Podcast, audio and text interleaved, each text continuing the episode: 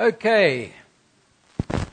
So we move on, and now I want to talk for a moment about how God speaks individually to different people according to things like your, um, your temperament, according to your way of dealing, of working, of interacting with Holy Spirit. So let's have a look at the next slide, and we'll we'll um, come back to this one word thing at the end. Um, I, I, think many of you are familiar with this text. It's in uh, Revelation, um, in uh, chapter 4, and it talks about the throne of God. And it says, and as uh, John looked, he says, in the center and around the throne were four living beings, each covered with eyes, front and back. The first of these living beings was like a lion. The second was like an ox. The third was like a human face, had a human face. And the fourth was like an eagle in flight. And of course, this is not the first time these four faces are seen, but way back in Ezekiel chapter 1, we see the, um, the, the, chariot of God. Uh, in this case, it's the throne, a static uh, object. In Ezekiel, it was when God descended, God came into the the sphere of this earth, and um, uh, he did so on a chariot, which of course was a flying saucer, you know. You know? Anyway, um, and uh, there were wheels within wheels and, and fire coming out of the wheels and all of that. So that's why the guy thought it was a flying saucer. But um, the, uh, the same four faces are seen it's a, it's a slightly different use of language in Ezekiel's case, but the same four creatures and their faces um, are seen in that situation. So, two things one in which they support and surround the throne of God, the other one in which they carry the presence of God into the human realm.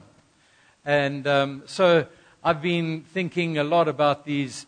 Uh, these four creatures and uh, uh, speaking about them in the context of leadership quite a lot over the last while. Um, so let's think about those, those four creatures and their characteristics. Um, in church history, uh, early church fathers have actually uh, used these four creatures to talk about the four gospel writers. And uh, they say, um, for instance, that, um, that Mark's gospel so we can go to the next slide and we can see the, this. And I, again, we're pressed for time, so I'm not going to analyze these deeply. I will tell you about some websites that you can go on to help you find your, your corner of this particular window. Um, so, my understanding, and I, uh, I, the different church fathers had different ways uh, or different um, arrangements of the four gospel writers. This is the one that I am most familiar with or comfortable with, which is that I say that um, Mark is the gospel of the lion. Why? Because the lion is the, is the animal that uh, is territorial and that uh, seeks to uh, protect, defend, and advance his um, territory. Uh, he's, the, he's the king, he's the, he's the action, action man, if you like, of the jungle. And so, um, and gos- uh, Mark's gospel is like that. It's, it's called the, the action gospel. It's the one that uses the word immediately more than any other word in, uh, book in the Bible. Um, Mark talks about Jesus in action. He talks about signs and wonders, etc. We'll come back to those things later. Matthew is the, is the detail gospel. Matthew is the guy who most often refers to the Old Testament. And so he says this was done that it might fulfill this text in the Old Testament. And so he was always like looking for order and matching detail and uh, uh, that kind of thing. Luke's gospel is the gospel with the human face. Luke is the, the only Gentile writer of the New Testament. Um, he is a, uh, a medical doctor. He is the one who spends the most time on listening to Mary's story, for example, and he speaks more about the women than any other gospel in the Bible, uh, any other book, uh, once again, in the, in the New Testament. He, um, he, he's the one who refers most often to the children. He's the one who uh, speaks in detail about uh, things like medical conditions, and once again, we can understand all of that. But he shows a lot of compassion for Gentiles, for women, for children, for the, for the, the um, uh, marginalized uh, in, his, in his book. Um, and, and Luke is the, also the one who puts things in chronological order. He said, I've made an orderly account. Um, so if you want to know in what order things happened in Jesus' life, Luke's the guy to go to. John is the gospel of the eagle. He's the one who uh, looks for the deeper meaning. He's the one who is always um, using symbolism. Um, and so, as we saw last night, he talks about the water and the blood. He talks about um, being born of water and of the Spirit. Uh, he, um, he, he uh, um, once again is like uh, using, using revelation. He's, he's, most, he's the most given to revelation as part of not only the gospel, the gospel message and the history, but it, or the story, but, but in fact, what does it mean? What does this mean? And again, he says, he said this speaking about the Spirit whom he was going to pour out on those that believed, and so on. So he was always matching symbol to reality. Um, they say of the eagle, the eagle of, uh, uh, is the, the, the um, animal the bird that is able to see the longest distance. It's able to even look into the sun and not be blinded. Uh, it can fly higher than, it, than any of its enemies, and it looks down and can see the minutest detail. So, uh, thinking more about these, I see Mark as the realist, Matthew as the rationalist, Luke as the uh, people guy, uh, sorry, as the artisan, and, um, and John as the artist. Mark is the gospel of results. Matthew is the gospel of details. Luke is the gospel of people. Uh, John is the gospel of symbols. Uh, to use an, four W's. Mark is the gospel of the wonders of God. Matthew, the word of God. Luke, the works of God. And John, the worship of God. Mark is the catalyst. Matthew the analyst, Luke the therapist, and John the idealist. Um, for Mark, uh, he, he matches people in leadership who are strategic thinkers. They're thinking in terms of reaching the goal, reaching the objectives, and their, their question is by when? That's their big question when it comes to um, making business decisions or leadership decisions.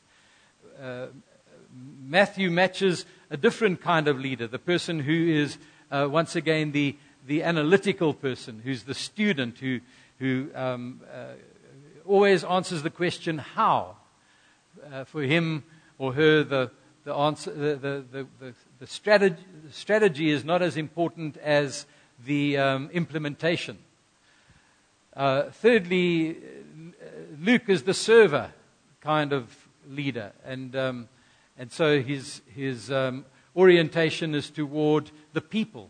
He's the people guy. He's the, he's the person who's always asking the question, who? And how are the people feeling? And how's everybody doing while we go toward the subjective? And then John is the, um, is the guy for whom uh, the experience is everything. And so, uh, uh, are we having fun? Is the main question. Uh, we don't really mind too much about the outcomes. We want to know is there encounter with God happening? Is, it, is there experience? Is, uh, what, for, for him or her, the question is what? What's happening? And as long as something is happening, that person is happy. Doesn't matter what effect it has. So, again, these are obviously generalizations, but as you think about yourself, as you think about yourself in terms of engaging in church, for instance, and experiencing or being aware of the, of the Lord being up to stuff, which of those questions is, comes most naturally to you? Is it the by when? Is it how? Is it who? Or is it what? What's happening? Um, when I read the minutes of uh, the leadership team of this church, uh, I find, if I can uh, make this observation, I find that um, uh, Sarepta has a culture which is for, for uh, which kind of focuses and, and maximizes encounter with God as the most significant reason for us gathering. And, um, and so the, the, uh, the descriptions of what happened on a Sunday have more to do with um, did we encounter God? Was it fun? Um, and of course, there's content as well, but it's, it's like as long as there was encounter, as long as Jesus showed up to church and we experienced that, uh, we're happy. But you think that sums, kind of sums it up? Now, of course, some people might be a little unhappy with that. They might be going, well, hold on, we need more results, or we need more strategy, or we need more content. You know, we, we need to be more uh, content based and that kind of thing. Um, on the other hand, I have also heard that there are some who think that Alan is way too intellectual for them. But we won't go there. Now, you'll see that I've got these other little uh, um, boxes SJ, NT, NF, and SP. And those are not Catholic orders, although they do correspond somewhat to the Catholic orders. But um, these are what were called uh, Myers Briggs temperament categories. So, if you would like to get an, a picture of which of those boxes you fit in, you can go online to Myers Briggs Temperament Analysis, MBTA, or MBTI. Myers Briggs, M Y E R S hyphen Briggs, B R I G G S. And um, you, you can do an online questionnaire. It doesn't take very long. You can do an online questionnaire, and almost instantly they'll send you uh, the results for you. And it's just a, a, a, very neat kind of way of measure, measuring what is your natural place, temperament wise. Are you, for example, an introvert or an extrovert? Are you a person who lives by your thoughts or by your senses? Are you a person who uh, interacts with the environment on the basis of um, uh, analysis, judgment, or um, uh, thinking through? Um, so, uh, out of that, you'll get, they'll explain it all for you. You'll get this. This is the short form of it an SJ, an NT, an NF, or an SP. And those have to do with your, um, again, ways of interacting in, with a group. It has, has to do with your ways of acquiring information. It has to do with your place of how you fit comfortably into an environment and also how you make decisions. So, have a look at that, just for a little bit of fun. Um, the, the SJ is the uh, sensing judge. The NT is the, intel, the, the, the uh, intuitive thinker. The, the, N is actually an I, it's, uh, but the, because they used I in another place, they didn't use it again here. So it's intuitive thinker. The intuitive feeler, the person who operates by their emotions, by compassion, etc. And then the sensing perceiver is the SP. So he's not, he or she is not a judge, but a perceiver. They experience once again on the basis of perception. So, um, I'll give you a little bit more about those in a moment, but before we go there, uh, this next slide is, um, is something that links this once again to leadership and to the church. But I think that as you think about it, it might help you to understand your own passions, your own spiritual passions, particularly. So, it goes like this go back one, go back one, there you go. Uh, the, the lion ha- has to do, his, his or her passion is for conversion uh, of the world. The, um, the, uh, the, the, the, the ox has to do with truth.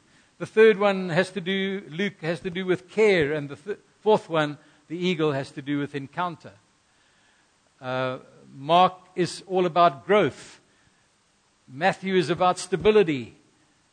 Luke is about health. John is about enjoyment. Uh, Mark is about expansion. Matthew is about enabling. Luke is about encouraging. John is about experience. When it comes to God, Mark wants to expand the fame of God. Uh, um, Matthew wants the order of God. Luke wants to see the love of God expressed, and John wants to see the power of God. So, once again, at a very superficial level, which of those flicks your switches most? And there are no wrong answers, okay? All of them are important. That's why God gave us four gospels who are very different in their orientation. And that's why we need apostles, prophets, evangelists, pastors, and teachers for the perfecting of the image of Christ among the church. That's why you have to get in your lane and stay in your lane and operate according to your gifting and not try to be someone else. That's why the particular insights that you have about Jesus, only you have those particular unique insights. And if you don't bring them, you're robbing the church. Okay? Don't rob the church. Bring the things that you're hearing from God because He needs you. He needs your particular loading. He needs your particular insights, your particular uh, ways of expressing it. You know, the whole Bible is the Word of God. Did you know that? Yeah. The whole Bible is the Word of God. And um, every book of the Bible, or most books of the Bible, because some were written, several books were written by the same author uh, or penned by the same author. They're all from God, but they're via a human instrument. And the Hebrew, for example, that Amos uses is very different to the Hebrew that Isaiah uses. Amos was a farmer, Isaiah was a priest. Very different levels of education, very different vocabularies. And God is very happy to have Amos in his, amongst his guys who wrote the book at, alongside Isaiah. He didn't go, well, let's get the best authors only to write the book. He wanted people to express it through their particular personalities and temperaments and styles and culture and all of those wonderful things. Because otherwise, we, again, we only see a part of God. So God wants to speak, He wants to display Himself through all the saints. It is only together with all the saints that we are able to comprehend the length and depth and breadth and height and to know the love of God. That's why we need to know how to hear God, and we also need to be brave and courageous to deliver what we hear. Pass it on. Your job is not to think about, oh, what's going to happen if. Your job is just to deliver the package and let leave the leave the church to assess and to, and to implement as leadership feels the need. Uh, let me just give you a little bit more about these four temperaments uh, quickly before we move on. So, what these mean the lion, moving to the next slide, the lion is, or the SJ, is a blend of innovation, action, and change. They are known for being focused and dependable. They will deliver. They will not overpromise and underdeliver. They will deliver. With some tendency to perfectionism or performance orientation. These are the A type personalities. These are the, these are the drivers, to use a different um, set of criteria. They are results orientated, judging themselves and others accordingly. So I'm not interested in how you felt. I'm interested in did you do the job? Bottom line. Give me the bottom line. By when?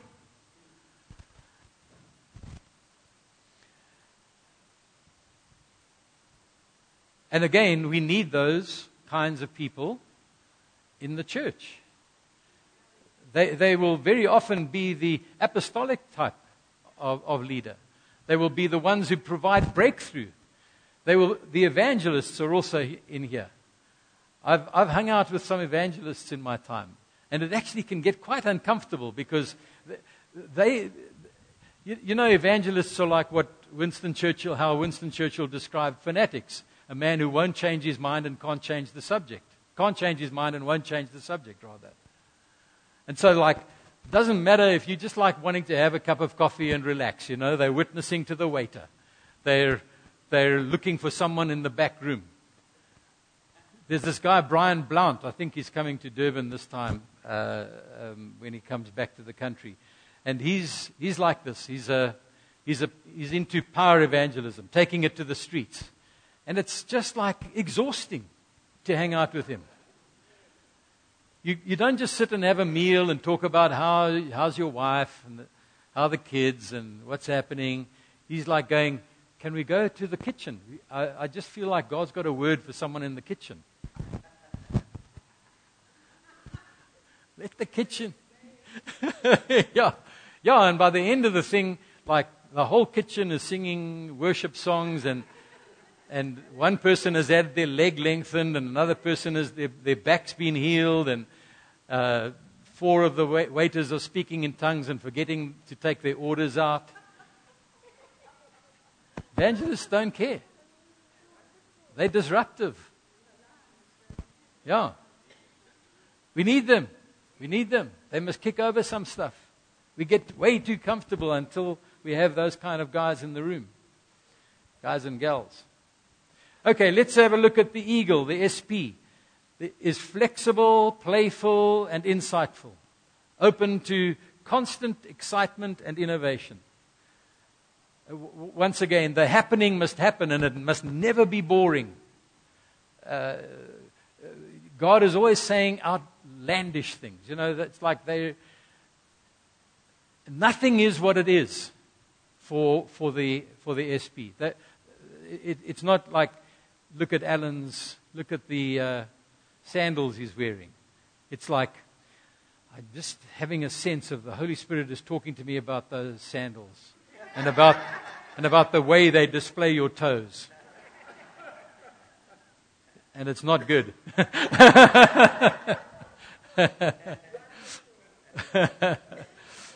they are future oriented, they're dreamers, they're, they're always living in the future.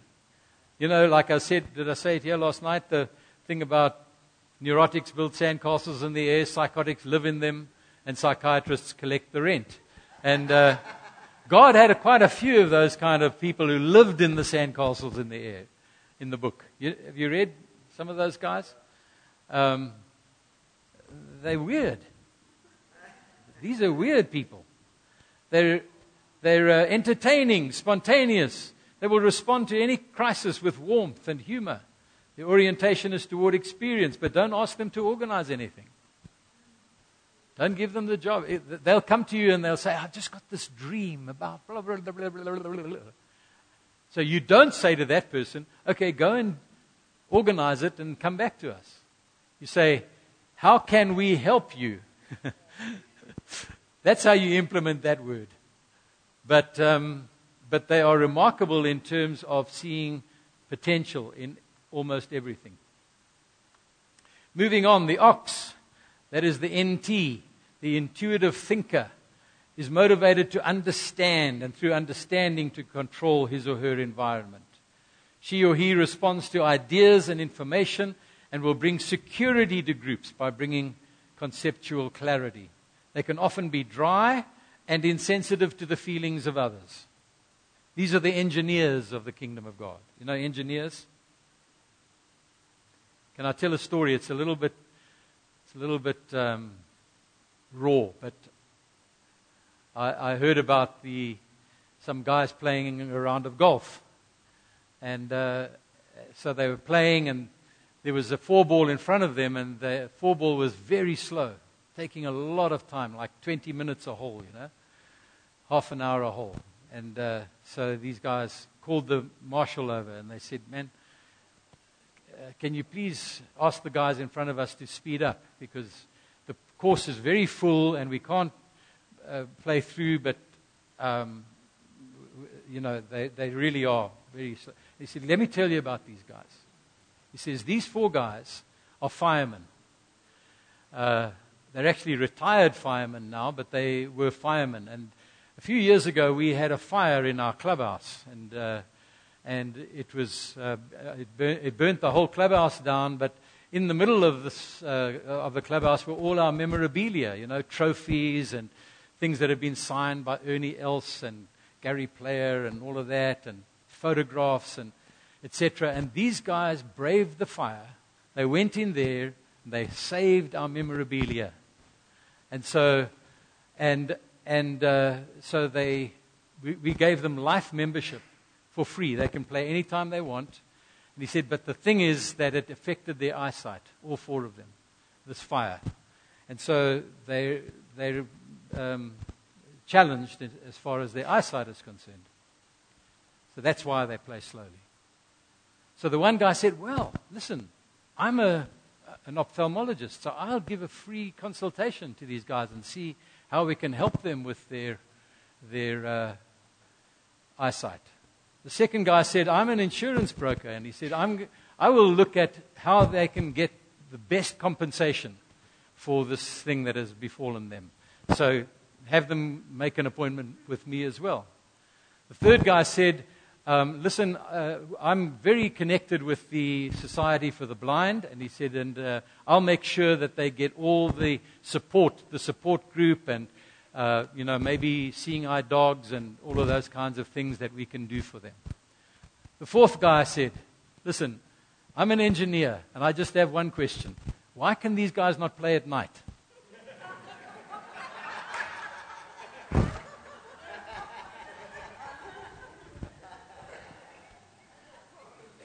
So that's the, uh, that's the NT shall we say, challenged when it comes to EQ, emotional intelligence. And we do need them. we do, we do need that. We do need them. We, we need them. And then we, we get the, the, the, human face, the NF, who is the people person. Uh, warm and engaging with a focus on harmony in the system. They are the peacemakers. They are the ones who want everybody to be okay with everybody. They are usually articulate and see the issue behind the issue. So they become counselors, for example. Uh, they can tend to peace at any price. If they're also introverted, they will tend to mysticism. If they're extroverted, they are the caring, loving pastor caregivers deluxe. They are the ones who should be running the home groups and doing the counseling and uh, caring for people and caring and running the mercy ministry and that sort of stuff.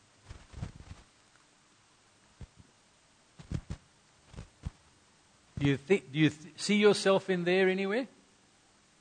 And it's okay to be where you are, okay? Even the engineer.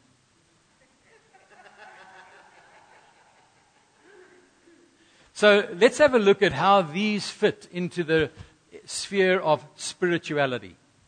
I've got a great book called spirituality and the temperaments um, that I've der- derived a lot of this from, as well as my own observations. Um, and so let's have a look at them with regard to how they approach the Bible, how they approach prayer, and how they approach ministry. Um, uh, very simply, the SP is the person who looks for the deeper meaning behind what they read in the Bible. So they will read the information, but they'll always be asking, But Lord, what's the Rhema word that comes out of this? What's the deeper meaning behind it? Uh, they can tend to, um, uh, you know, being metaphorical with everything that they read in the book. Uh, and, and, yeah, the, their, their prayer lives will also reflect that, in that they will pray revelatory prayers. Uh, they will pray the implications that they get from a reading of the Bible into, um, into the people that they're praying for, or things that they're praying about. And, and they, they will most often be involved in the prophetic ministry uh, in a church or in their personal interactions with others. Um, the SJ is the pattern person. They, they are creating structure as they go. And so when they read the Bible, they will want to put this book together with whatever else in the, in the form not of detail like the Matthew guy, but the, but the um, outworkings, the patterns, and the implications. Their prayer life is what I call spirituality on the run. Um, by the way, the, the Jesuits were founded by a guy called Ignatius Loyola, who was a merchant and a businessman and a, and a soldier. Uh, he had been a soldier and then a merchant in his life. And, um, and he developed a form of spirituality which does involve somewhat retreat and contemplative uh, spirituality, but he was a genius in terms of, of designing spirituality for the busy person. Um, and so he had what is called an open door retreat, where basically you come in, you take some time, and you get out. The, uh, he used this form that I use daily of what is called the examen or the examen prayer, uh, which is like five little things that you do in the middle of the day and then at the end of your day. And uh, so uh, they are not the kind of people who lock themselves in a room for four hours on the trot, like some people who I'm very envious of, who have that kind of uh, predisposition. So, once again, your, pr- your prayers and the way you pray should be uh, something that fits with who you are. I've, I've wasted a lot of my time in my uh, Christian life reading books about, you know, like Watchman Nee and Rees Howells and all of those things and reading them and then trying to force myself into that style. And then finding, mm, like I, I often say to people, I have fallen asleep in every single physical position you can name. I've fallen asleep on my knees. I've fallen asleep standing. I've fallen asleep walking. I've fallen asleep lying down, lying, you know, prostrate, prostrate, Got to get that word right. Prostrate before the Lord. Uh, because I read that, that, somewhere. That that's how you really get full of the Spirit. Is you you breathe dust. You lie on the floor. And I fell asleep. I'd just woken up, but I fell asleep again. Anybody? happened to you? So, so I, I found, then I found Ignatius. Hallelujah. I found Ignatius in the, back in the 80s. And I, I discovered this is what works for me. This is what fits my temperament, my um, predisposition to sleeping if I'm inactive. Uh, the fact that God speaks much more to me in, when, I'm, when I'm active than by being passive and quiet. That's okay. It's okay. Not everybody is a contemplative. Not everybody is supposed to be a contemplative uh, Ignatius uh, designed this kind of spirituality he called finding God in the everyday, finding God in the ordinary things. So, seeing God in the smile of a child, seeing God in the interaction that you have with a person, seeing God uh, in objects that you come across through your day, um, and hearing Him through them. Uh, their, their, uh, the direction of ministry, uh, or rather, their style of ministry is directional, once again, toward outcomes. The NT approaches the Bible to understand it, and they feel like when they've understood it, that's enough. This thing is still r- rattling like thunder, rolling like thunder. Um, their prayers, it's very important to them that their prayers are biblically correct. Uh, and, and ministry has to do with teaching, giving information, conceptual. When it comes to the NF, as we said earlier, they are, if they're an introvert, they will be a mystic. And if they're, uh, rather, they will approach the Bible from a mystical point of view.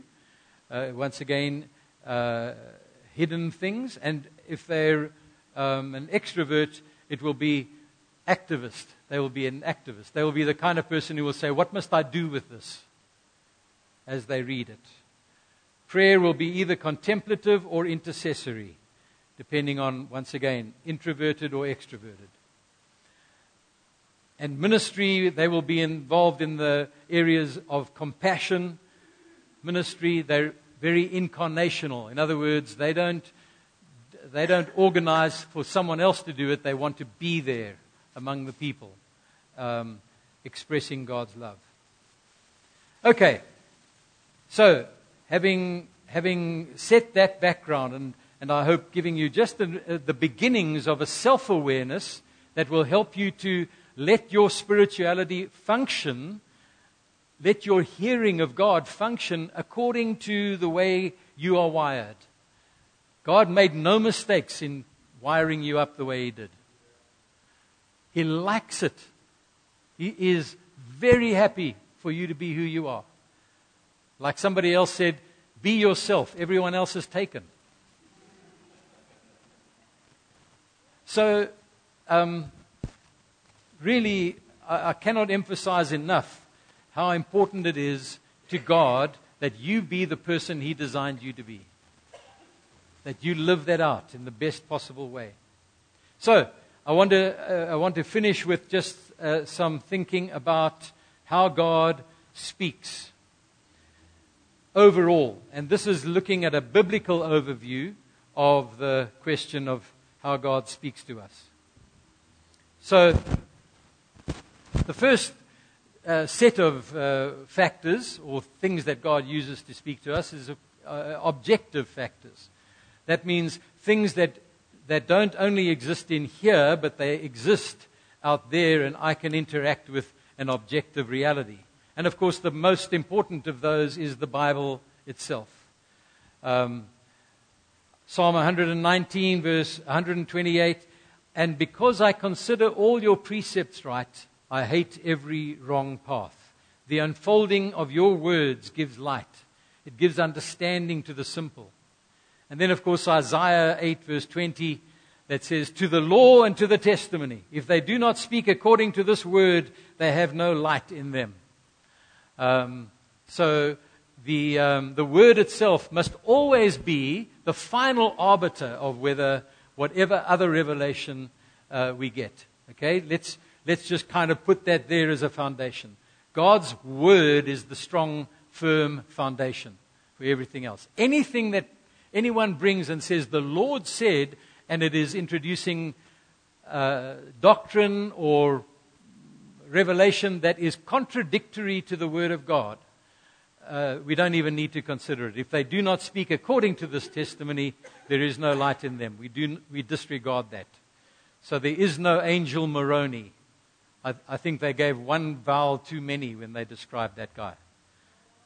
The I, the I should have been left off. The angel moron, who, who was the guy who uh, uh, allegedly inspired the book of Mormon, Mormon um, just as an example. Okay, so the second is circumstances. Now, this is a little bit of an, uh, an, an, an overlap between two things, but I'm going to speak about circumstances and the ordinary that, uh, that Ignatius spoke about. In 1 Samuel chapter 10, verse 7, there's this interesting text that says, Once these signs are fulfilled, do whatever your hand finds to do, for God is with you. There is a point at which God will trust you to deal according to the, the character He has built in you and the Spirit who abides in you and your trustworthiness with doing stuff. What is important to know is that um, uh, these were, this was not just a case of uh, Saul, this was a word from Samuel to Saul. And Saul, it wasn't just a case of Saul, do whatever you want to do, God is with you. It was when these signs are fulfilled, they will bring about a change in you. And it, actually, the verse immediately before this one says, The Spirit of the Lord will come upon you, and you will be changed into a different person. Then, whatever your hand finds to do, do it with all your might, because God is with you. So here's the deal God trusts you but he does not trust you apart from his spirit. Okay? So it's when the Spirit of the Lord is upon you that you become a different person and you will operate according to His agenda, according to His um, nature, according to uh, the, the, the reflection and the glorification of Jesus, not, not your own stuff. But nevertheless, in that moment, you need to be alert to the fact that God doesn't only speak through prophets, He sometimes speaks through things. He speaks through donkeys. He speaks through stop signs on the road. I was once, um, when we planted our first church, it was in a, a, place called Honeydew in Johannesburg, which has now become, uh, I think there are 14 extensions of a thing called Weltevreden Park in uh, the northwestern suburbs of Johannesburg. And, uh, but then at that time it was called Honeydew, and it was small holdings and they were laying out the street, the, the streets for the impending development that was going to be happening called Weltevreden Park. So there were these streets and with markings and gutters and street signs and all of this kind of thing. And we had a beat up little Volksie, and I used to go out to visit the flock, you know, um, uh, on very, uh, the nights of the week. And so I'd be driving and you know, it was one of those old Volksies that had very miserable little lights. So you're driving along, and, uh, and then there were these stop signs because they've most laid out the roads, because they must are going to be building these houses, and there are going to be people. And so there are stop signs to control the traffic. And I was driving along and I was stopping at all the stop signs. And like, uh, then I thought, that's stupid. I don't need to stop at these stops. There's no traffic now. This is the middle of the night. I'm just going to drive. So I'm driving. And as I came to the next stop sign, the Lord spoke to me so clearly. And He said, Do you know that in my book it says, Subject yourself to every human institution for the Lord's sake? I said, You got to be kidding. You mean, you mean, this stop sign, I, can, I need to submit to this stop sign for your sake. He says, try it. He said that to me. He said, try it. And I stopped my car at the next stop sign. And the presence of God filled that little beetle to the measure where I was like wasted. I couldn't drive. God met me in that situation and He said, You see, there's something more going on than is going on. He said, I didn't, I didn't say submit for the municipality's sake, submit because, there's no tra- because the traffic cop is watching you. Submit for my sake. And he says, and when you do it for my sake, I get to honor you. I get to honor you because you're doing it as an act of worship. And the, and the response to the act of worship is my presence. I'm enthroned on the praises of Israel. I said I shared that story in church one time, and I had a couple of guys who were so mad at me. They said, "Are you telling us that if we, have got to obey the speed limit because otherwise God will not be present in the car?" I said, "No, I'm not saying that. Although I have found that if you go too far over the speed limit, Jesus does get out of the car. And then you're on your own. In fact, if you go even further over the speed limit, the devil gets out too, because he's scared. Okay, the third one is counsel or conversation. So I think you're aware of all of these. Let us uh, haste our way through them. For lack of guidance, a nation falls but many advisers make victory sure. Uh, the way of a fool seems right to him, but a wise man listens to advice. Proverbs 20, verse 18 Make plans by seeking advice. If you wage war, obtain guidance. So, here's the deal. And this is something that is alien to Western culture. And it is that God, most often, will speak in community. He speaks in the council, in the multitude of counselors. He speaks among, he speaks to us by, by wise heads. Very often, that's the most important uh, resource that we have. And so, as I said last night about those of us with uh, the snow on the top of Mount Hermon, is it mine? No, don't, worry, don't worry. I'm not. Uh, sorry, let, let me put it on silent. No.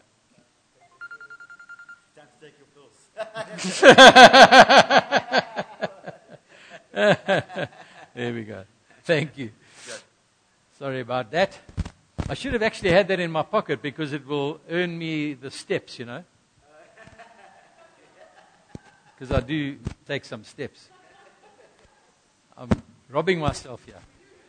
Yeah. Um, so, very quickly to say, um, holy conversations are an important way in which we will hear God. And we need to, uh, uh, uh, importantly, uh, even when we have heard the Lord personally, like through a word that we get. By the way, what I didn't say about the Bible is this. Um, I think that God speaks more through the Bible by doing this, by making a verse come alive. You know that thing when it kind of comes off the page at you? Um, that's the difference between the Greek words graphia, graphia, which is the written word, and rhema, which is the revealed word or the spoken word. That's when Jesus is speaking to you. And he'll use the ones that are on the page, the words that are on the page, but he'll say, Now hear this. This is, your, this is yours for today. I, I often say, I, I pray that before every time that I read the scriptures. So I say, Lord, please, will you speak personally to me? So that this is not a history lesson, this is not a recounting of an old story, but that this is your word to me for now. Or in this, I will find God, your word for me now.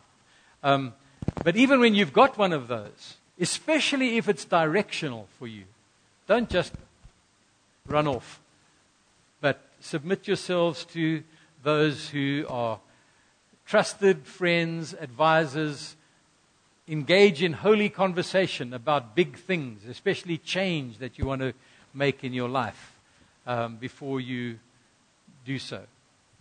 And then uh, allied to this is prophecy and other spiritual gifts. First Corinthians chapter 14, verse 3, that says that uh, prophecy, uh, everyone who prophesies speaks to men, to people, for their strengthening, encouragement, and comfort. Now, of course, there's much more that we can say about prophecy. There is directional prophecy. There is strategic level prophetic uh, insight. There is uh, the prophecy that is, that is um, for the congregation, and there's one on one prophecy. I was speaking to Milane about it yesterday. The, the, the text where Paul says, You may all prophesy one by one. Now, he doesn't mean everybody in the church can get up here and give a popcorn prophecy. What he means is you can all prophesy one to one another, to one another, one by one. And I think that that's one of the most powerful ways in which God is both affirming us and directing us. Um, and this is something that probably a lot of the church has um, engaged with over the last 20 years, um, which is freeing people up to bring words of knowledge and prophetic instruction or prophetic direction to one another. Um, so I would encourage that in every church. I think that uh, uh, we, we can't get enough of it. But once again, you have to learn how to receive words like that as much as you need to learn how to give them. And here are the two things disclaimer language by the giver, and the right of refusal of the receiver. You know, what I mean by that? When you come to someone and you've got a prophetic word for them, don't do the, thus saith the Lord. Especially not up front. Don't, don't, don't, don't, don't do that. Go like this I have a sense that the Lord wants to say this. And you can weigh this, test it, take it to others, especially if it's a very weighty word. Let them take it to others, let them test. Um, and uh, we had another one of those this year at our conference, last year at our conference. Uh, a guy who had come from another place and was going around the conference saying to single young women, God told me that you are going to be my wife. And they told me about it afterwards. If they told me about it during, I would have given him the right hand of disfellowship.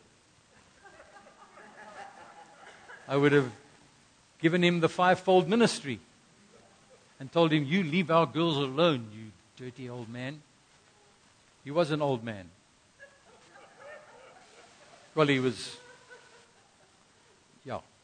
Um, so, so when you receive prophecy, you need to have the right of refusal, which is to say, when someone brings it to you, you say, you, you say thank you, and if, it's, if it doesn't resonate with what God has already been saying to you, prophecy at best is a confirming word.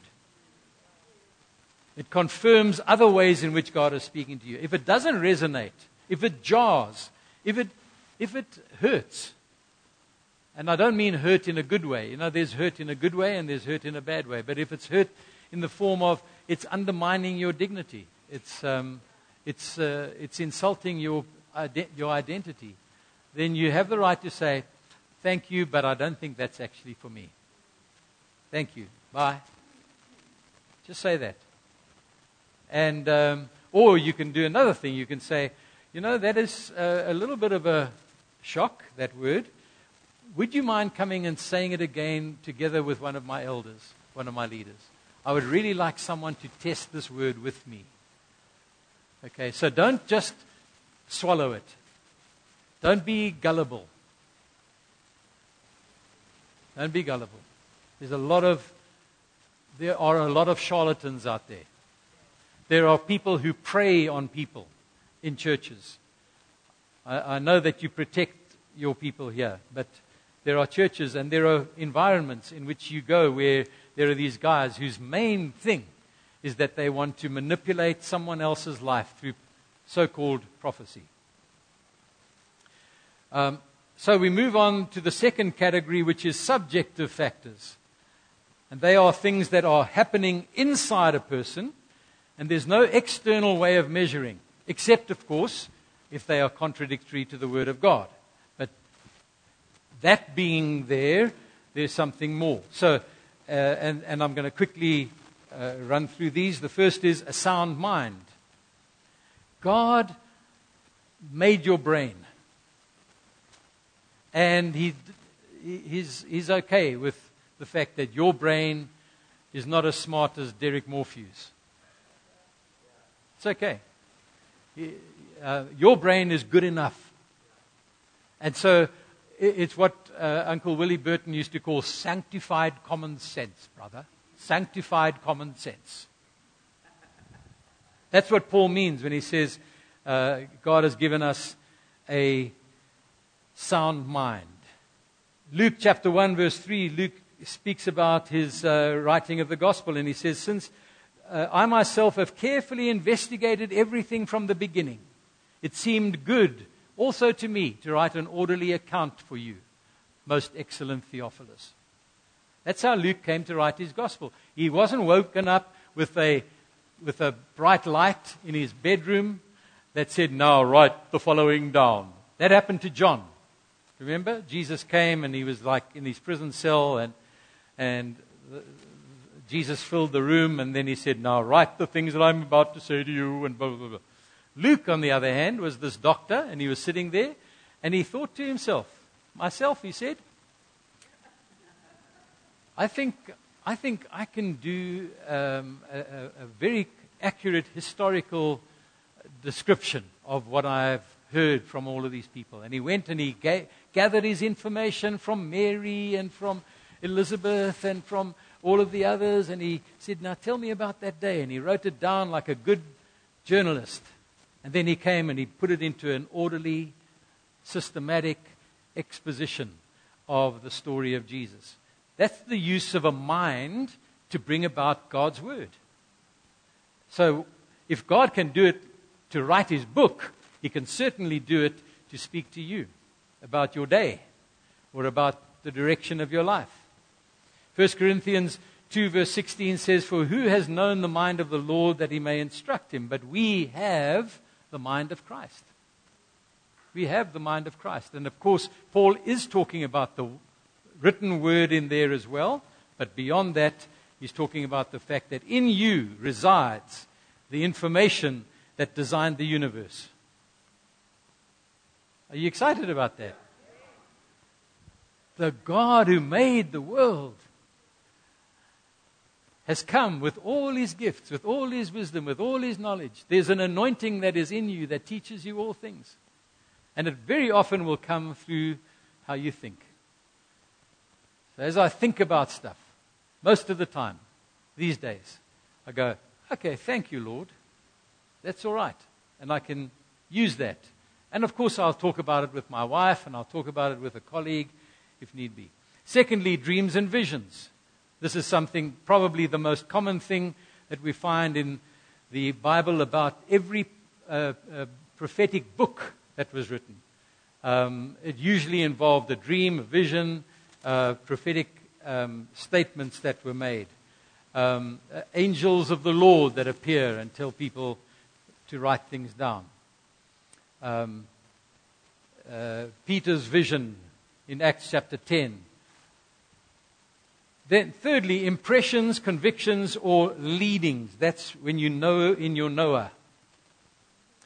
Um, and, and they can be uh, sometimes much less dramatic, but you will learn by use. This is one of those that when you act on one of those, the next time it's much easier to act on.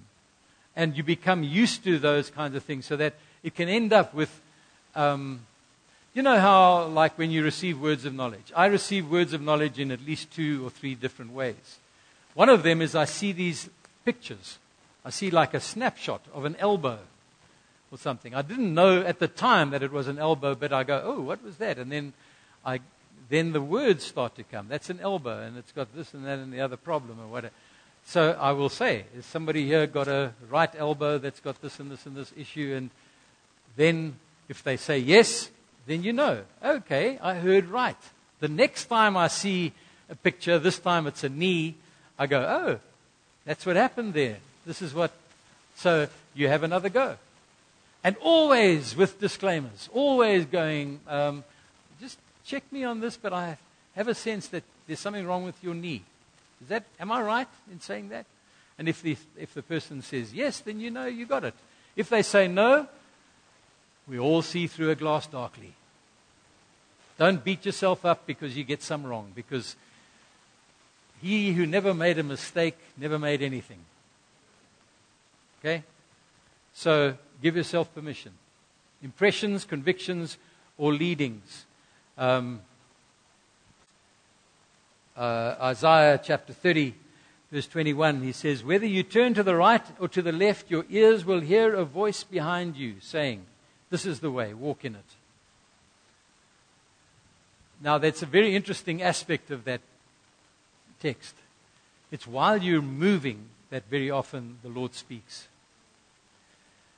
If you stand waiting for the word before you move, you will very often be robbing yourself of the very thing you need.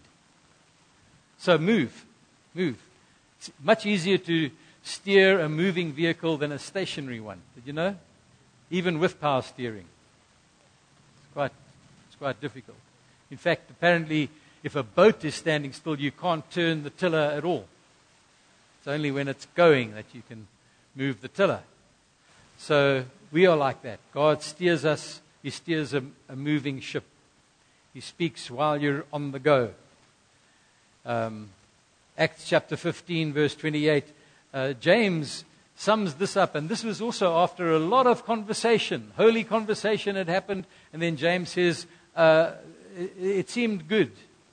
It seemed good to the Holy Spirit and to us not to burden you with anything but the following. And so he said, he said it seemed. It was a subjective thing. It seemed good to us and to the Holy Spirit.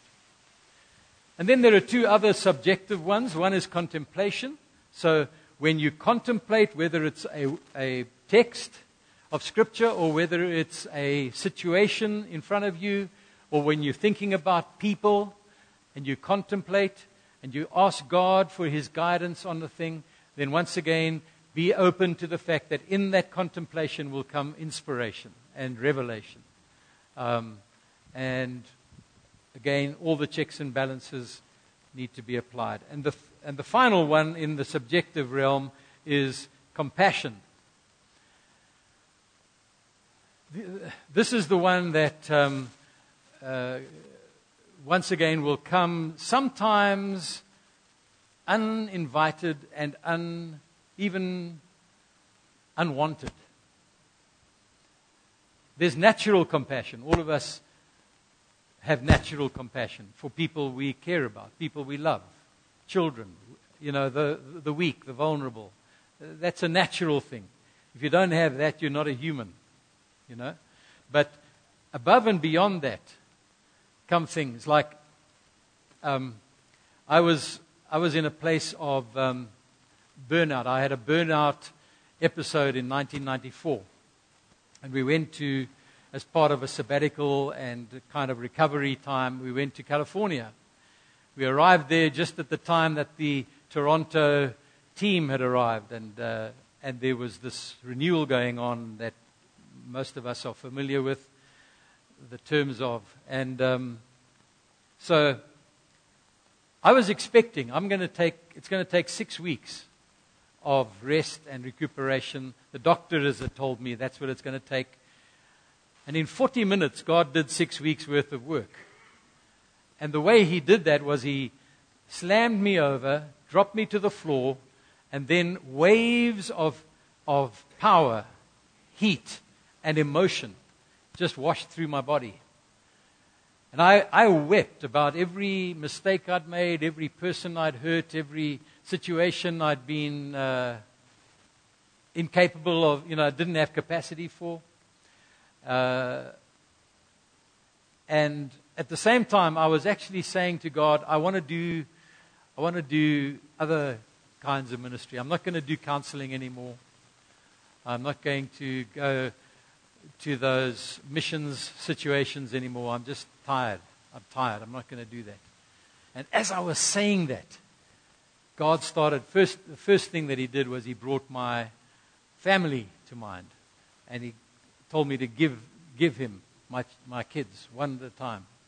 It was a very, very, um, uh, it, it was traumatic.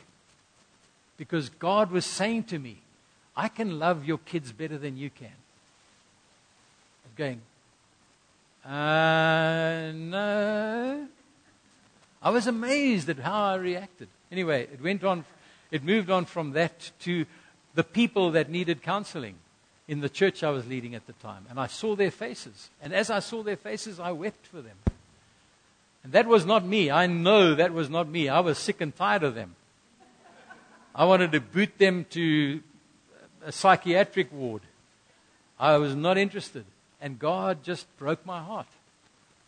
And then he started to break my heart for the nations of Africa.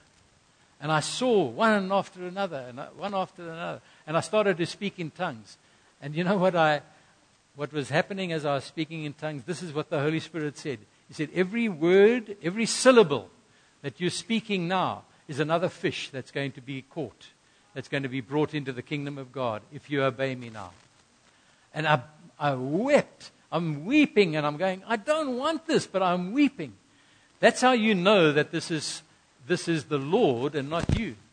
It's not just like a natural flow of, oh, yes, I'm putting up my hand for that. It's when God breaks your heart for people that you will be most effective in delivering something that is from the kingdom, from the age to come, into their present tense. And so we come finally to the discretionary factor. in the Old Testament, uh, Moses is told to make this whole uniform for Aaron, the high priest. And he says, um, we won't go into all the details, but he said, I want you to make a breastplate, and on that breastplate will be 12 precious stones, and each of them represents one of the tribes of Israel.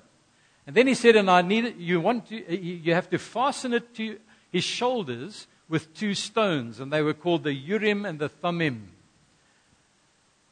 And he says, put the Urim and the Thummim in the breastpiece, uh, and um, so that they may, may be over Aaron's heart whenever he enters the presence of the Lord.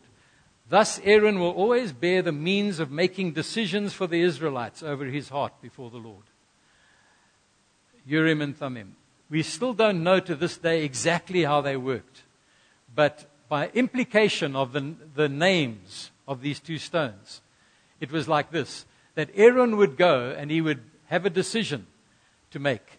And he would say, the Urim would be yes and the Thummim will be no. Which one of them lights up?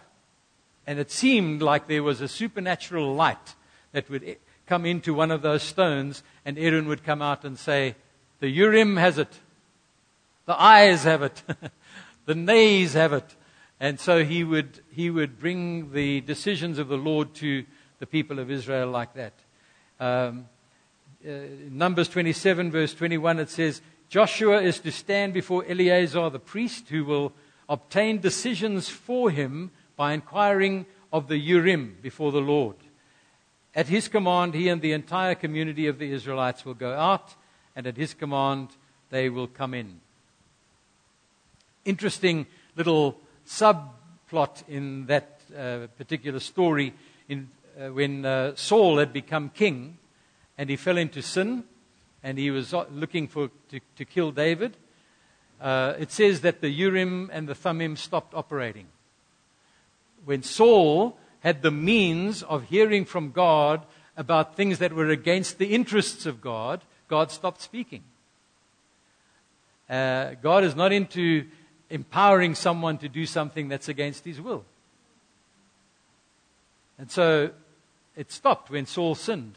And you'll remember that because the Urim had stopped uh, operating, uh, the, the Lord did not answer by dreams or by Urim or by the prophets. Saul then said to his attendants, Find me a medium.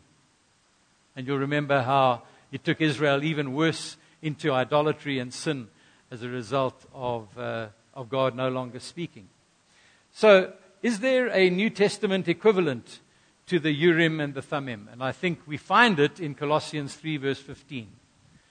And this is what I call the discretionary factor as in when you've lined up everything objective that has come your way, everything subjective that has come your way, you still have a final thing to do.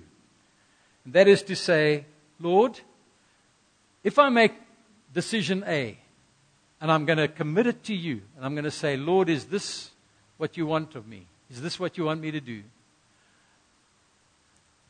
Colossians 3, verse 15 says, Let the peace of Christ arbitrate in your hearts, to which you were called in the one body, and be thankful. Let the peace of Christ arbitrate. That is to say, let, let, the peace of Christ play the umpire role. You know, the umpire says, the, you go, how's that? And they say out or not out. The, the peace of Christ does the same thing that the Urim and the Thummim used to do. Is this the right decision? This one would light up. Is this the right decision? This one would light up. Light up. In everything that I've ever decided, in pretty much every ministry context, when God has said to me, I want you to go and say this, I want you to do that, I want you to change this, I want you to make this decision. Um, and I will go and I'll lay it before the Lord and I'll say, Let your peace confirm when I make this decision. Um, the Quakers used to talk about uh, laying the matter in the way of the peace of God, laying it in the way, kind of putting it down there and saying, Peace of God, come and show us if this is right. And uh, they wouldn't act until that peace was established between the brothers in the, in the leadership of uh, that particular church. I've made many decisions in keeping with, those, uh, with that peace. When the peace comes, you know. It's a peace in the spirit, but it's also a peace between you as those who are trusted because it says in the one body. So this is also a communal peace. It's not only individual peace. The more people who are affected by your decision, the more people you need to take into the decision. Okay? So um, if it's just about you, that's fine. If it's about you and your family, talk to the family. If it's about you and the home group, the church, uh, bring others in to the decision. And when it comes to a f- final thing, when it comes to a directional decision, don't move until you have at least three beacons lining up. So don't operate on any one thing. That's why it says, in the mouth of two or three witnesses, let everything be established. So listen to things when they line up. When one confirms, the other confirms the other. Uh, then you can, you can go. And I'm, again, I'm speaking about heavy and important directional decisions here. Um,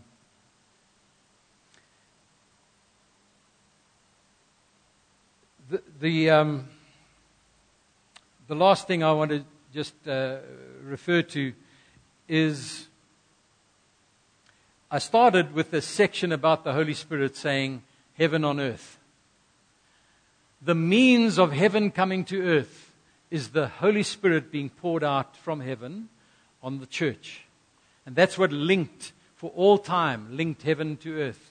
And that is what links heaven to earth in every situation where you are responding to and dispensing, giving away gifts of the Spirit.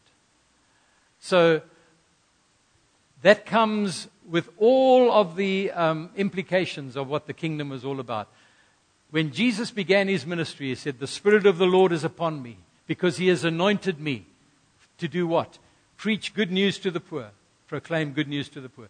Second of all, to uh, release the oppressed. Third of all, to open the prison doors to them that are bound. Third, fourth of all, to open the eyes of the blind. And Isaiah's rendering of it says, and to heal the brokenhearted. And then he says, and to proclaim the time or the year of the Lord's grace and favor. So, all of those are slightly different in terms of their application. When you proclaim the gospel, you are calling people to repentance. When you uh, when you um, uh, release someone from oppression, you cast out a demon. And that's not, that's not um, tidy work all the time. Uh, you know, that's, that's, not what, that's not where you go, demon, if you would like, you know, I know that the grace of God is here. And if you would like, would you please, like, you know, leave? That's when you take authority.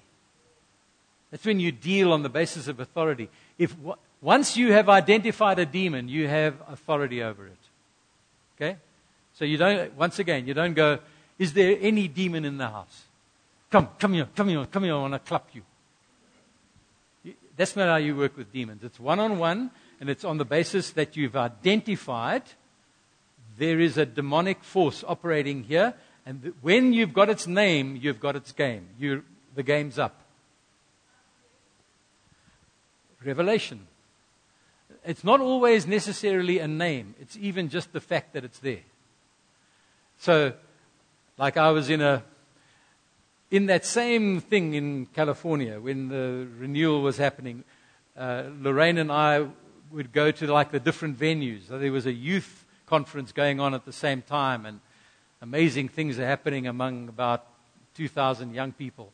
So we go into this into this hall, and, um, and there are people falling over, people laughing, and people uh, speaking in tongues and worshiping, and stuff is happening all around us. And as we're standing there, uh, uh, slightly behind me and to my right, a young, lady, young girl, a teenage girl, started screaming. And as soon as it happened, I knew this is demonic. And I turned and I said, No, Stop it and come out of her. And she fell to the ground, and in fact, uh, a, demon was expelled instantly in that situation. Um, so, how do you know? I mean, everybody's like screaming, laughing, carrying on. So, it's not from the phenomenon itself that you know. It's a, it's a moment, it's a word, a word from the Lord. It's a, so, once again, I think a lot more of those broadcasts are happening than we think. I think in every situation, there is God is trying to say to his people, hey, I want you to deliver this. I want you to speak to that. I want you to go and love on this person. I want you to give an encouraging word here. That's a demonic thing. Get rid of it. And, and so it's happening all the time. And when each part is listening and doing its work, the whole body makes bodily growth and builds itself up in love. When each part is doing its job and learning how to operate these instruments of peace, we go out there and church continues. The mission of the church doesn't stop when we finish the meeting. That's when it really is supposed to take, when we're supposed to take it to the streets. And that's the revival. That's what the Holy Spirit is saying to the church. He's saying, learn this stuff, get confident in this stuff, stop disqualifying yourself and saying it's for others, stop saying that God has passed me by, and go and do the things that God has given you both the grace and the experience to be able to do. That's how revival is going to sweep the world. That's what the Holy Spirit is saying to the church. So, which one, which one of the uh, means of speaking happens to you most often? Yeah, you can go back to that one. Yeah. Did anybody get any words for yourself, for your family, for your church, for the community? Let's, let's finish with a bit of like waiting on the Lord. Let's stand. The Lord just said to me that the main reason why some of us do not hear is because we say we can't. It's not that He stopped speaking, it's that we think, I'm not spiritual enough.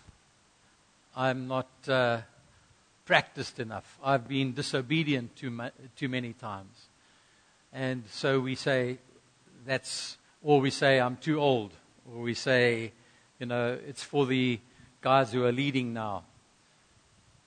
Um, and God says no to all of the above. He, he's basically saying, I'm not through speaking to you. So listen up. Listen up again. So as we pray now, I want you to again make yourself available. Make your ears available. Do like Samuel, young Samuel, and say, Speak, Lord, because your servant is listening. And I too, I may be a baby in Christ, or I may be a person that has seen so much that I feel like it's over for me. And neither one of those things is true because God spoke to Samuel when he was a child and he spoke to him when he was an old man. And both times, the word was just as effective. And all the times in between. So now, Holy Spirit, I want to pray that you would come once again to open our eyes to see and open our ears to hear. And in the name of Jesus, I once again cancel every sentence that people have imposed on themselves of saying inadequate, disqualified, unable, no capacity. I'm done. I'm done with this thing. I'm done with that thing. I'm done with being made a fool of because I get it wrong. And Lord, in the name of Jesus, I pray that you would once again come and lift up, lift up, lift up. Put us back into the place of fruitfulness. Put us back into the place, like you say about the, the branches that droop, that you say, I will lift them up and I will tie them in place and I will cause them to be strengthened and I will let the sap flow through, through them again. And this is my Father's desire that you may bear much fruit. The fruit of listening and doing. The fruit that comes about in our own lives and in the lives of those we encounter on your behalf, in your name. So, right now, Lord, I pray, come, pour out your Spirit on us again. Let it come. Let it come in the name of Jesus. Receive God's affirmation. Receive the, affirm- receive the seal. Receive the statement of adoption where He says, You're my kid and I'm proud of you. I love who you are. I will receive everything that you bring me. God says, This is the environment of my kingdom, is that for my kids, there is no, there's no answer that goes no. The answer is yes, you can. The answer is yes, you may. The answer is I will show you the treasures of my kingdom. The kingdom of heaven is like a merchant searching for fine pearls. The Lord says, You're one of them. You're one of them. I'll show you pearls. It'll take your breath away. Some of them have been long in the making, but that makes them all the more valuable. So let your presence come, Lord. Let your presence come. Speak. Speak. And as we bring our lives before you now, I want to pray individually. Speak. Speak to every person here about what concern what concerns their, their, them, concerns their hearts. Come and speak. Let your kingdom come. Let your will be revealed, and then let it be done. Holy Spirit. Holy Spirit, we welcome you. We welcome you. We welcome you.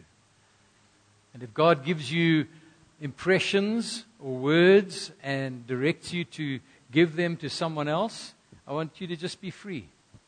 Move across the room if you have to, but let's, um, let's be obedient. Maybe you have a word, uh, a word of knowledge, and you want to come and call it out from the front and see if there's someone who responds to it. But let's just take a moment to deliver what we feel God may be saying. Some of it is for you, and if it's for you, take it and then commit yourself to act on it. Commit it to the Lord. If it's, um, if it's for someone else, deliver it.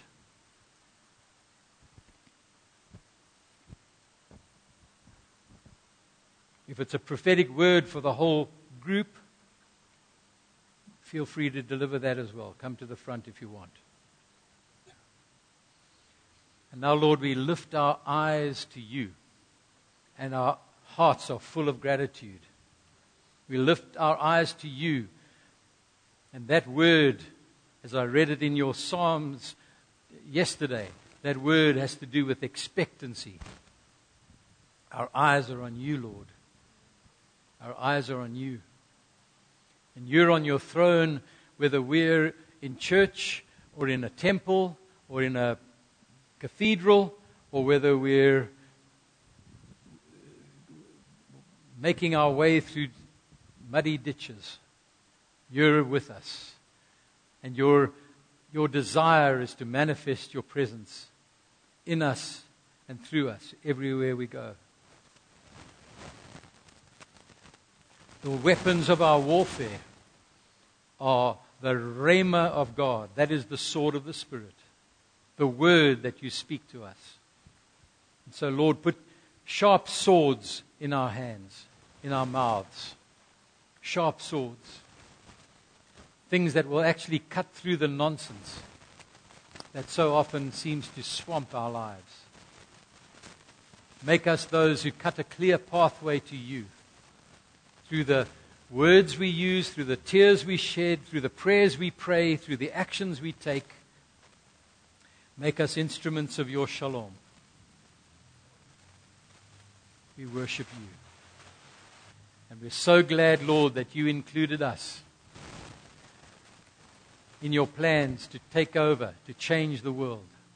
You included us.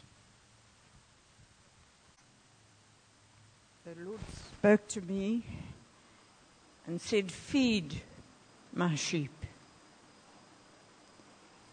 Don't hold back. Don't think that, worry about what other people think of you. Don't worry about even the recipient of who you're going to speak to. But just obey God, obey mm. His prompting. Mm. Obey the Holy Spirit's prompting to speak. And as Costa said, pray before and ask God for guidance and wisdom in that speaking. Uh, looking at the four pictures of the lion and the ox, the man and the eagle, and, and we were listening for a word. And I received a word, and the word was impart anointings.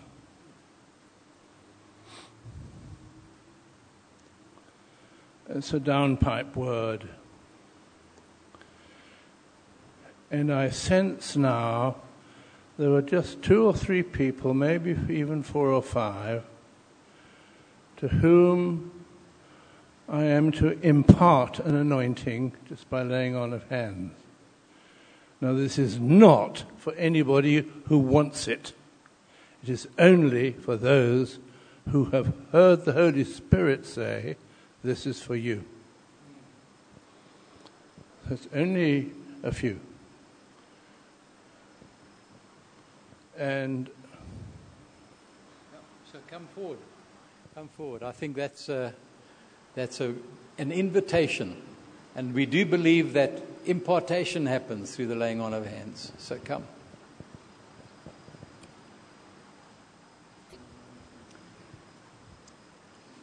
I take comfort in the fact that the Lord is called the Ancient of Days. So there is no ageism in the kingdom.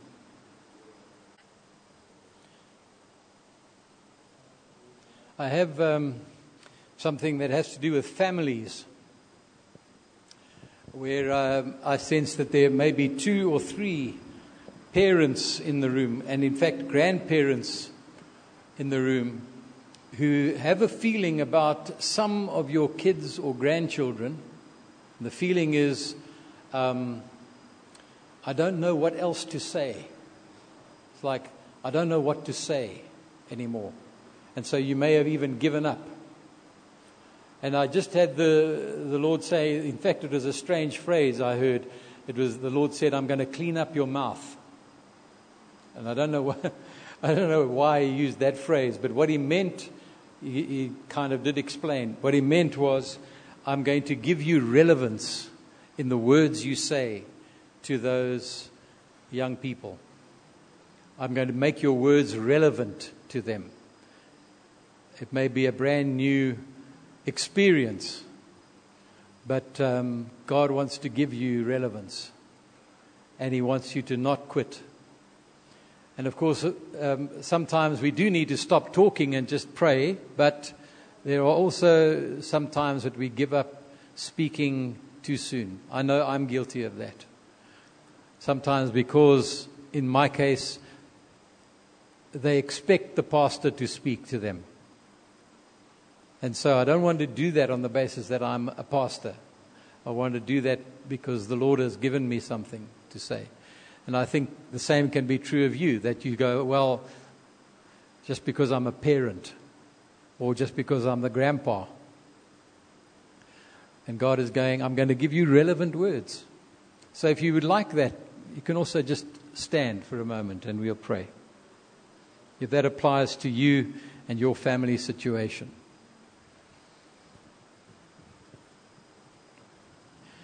Again, Lord, that picture of the sword of the Spirit, which is the Rhema of God, comes to my mind, and I thank you for the fact that your resources are endless.